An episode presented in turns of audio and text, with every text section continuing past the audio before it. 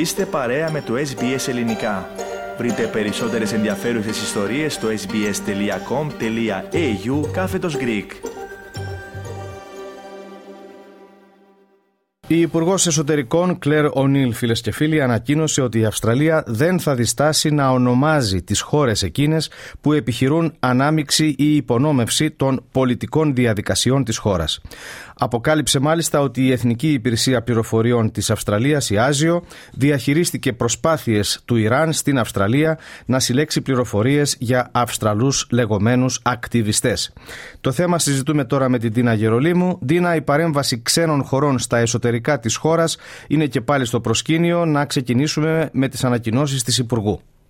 Ναι, Θέμη, η Αυστραλία θα ονομάζει χώρες που θα διαπιστωθεί ότι υπονομεύουν τις πολιτικές διαδικασίες της χώρας, όπως δήλωσε χθες η Υπουργός Εσωτερικών Claire O'Neill σε ομιλία της στο Πανεπιστήμιο ANU. Η ίδια είπε ότι οι υπηρεσίες πληροφοριών της Αυστραλίας θα αναλάβουν να εκπονήσουν προγράμματα για συγκεκριμένες κοινότητες, οι οποίες έχουν εντοπιστεί ότι διατρέχουν μεγαλύτερο κίνδυνο να γίνουν στόχοι ξένων παρεμβάσεων. Οι δηλώσεις αυτές έγιναν στα πλαίσια ομιλίας της κυρίας Ονίλ στο Κολέγιο Εθνικής Ασφάλειας, το οποίο υπάγεται στο Εθνικό Πανεπιστήμιο της Αυστραλίας, γνωστός ω ANU. Θέμη. Ντίνα, η κυρία Ονίλ προχώρησε σε συγκεκριμένες αποκαλύψεις, προήμιο ίσως, του τι πρόκειται να ακολουθήσει. Τι ακριβώς είπε; Σωστά. Η κυρία Ονίλ αποκάλυψε ότι η ASIO, η Εθνική Υπηρεσία Πληροφοριών, απέτρεψε πρόσφατα μία επιχείρηση παρέμβασης από το καθεστώς του Ιράν.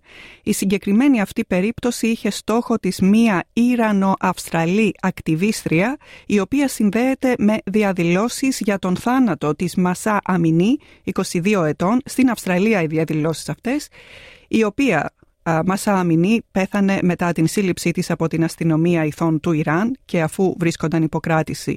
Υπενθυμίζουμε ότι είχε συλληφθεί γιατί δεν φορούσε σωστά το χιτζάμπ.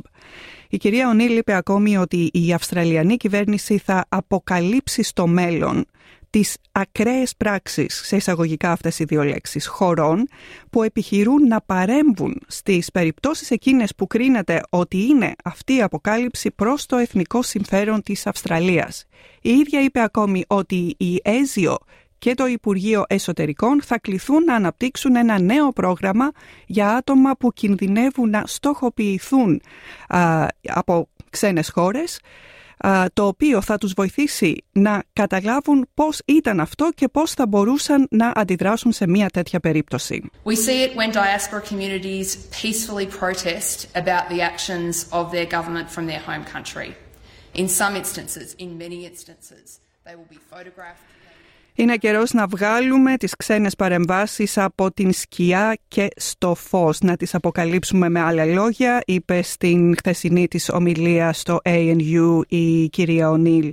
Η ίδια τόνισε ότι ως υπουργός Εσωτερικών μπορώ να κάνω κάτι άμεσα και πρακτικό για να βοηθήσω τους Αυστραλούς να αντιμετωπίσουν αυτό το πρόβλημα. Να μιλήσω όσο πιο ανοιχτά μπορώ για ξένες παρεμβάσεις στην Αυστραλία. Η κυρία Ονίλα αναφέρθηκε επίσης σε χώρες που δεν κατονομάζονται και οι οποίες προσπάθησαν να συλλέξουν ευαίσθητες προσωπικές πληροφορίες για άτομα που η ξένη κυβέρνηση θεωρεί ότι είναι αντιφρονούντες λόγω του ακτιβισμού τους στην Αυστραλία.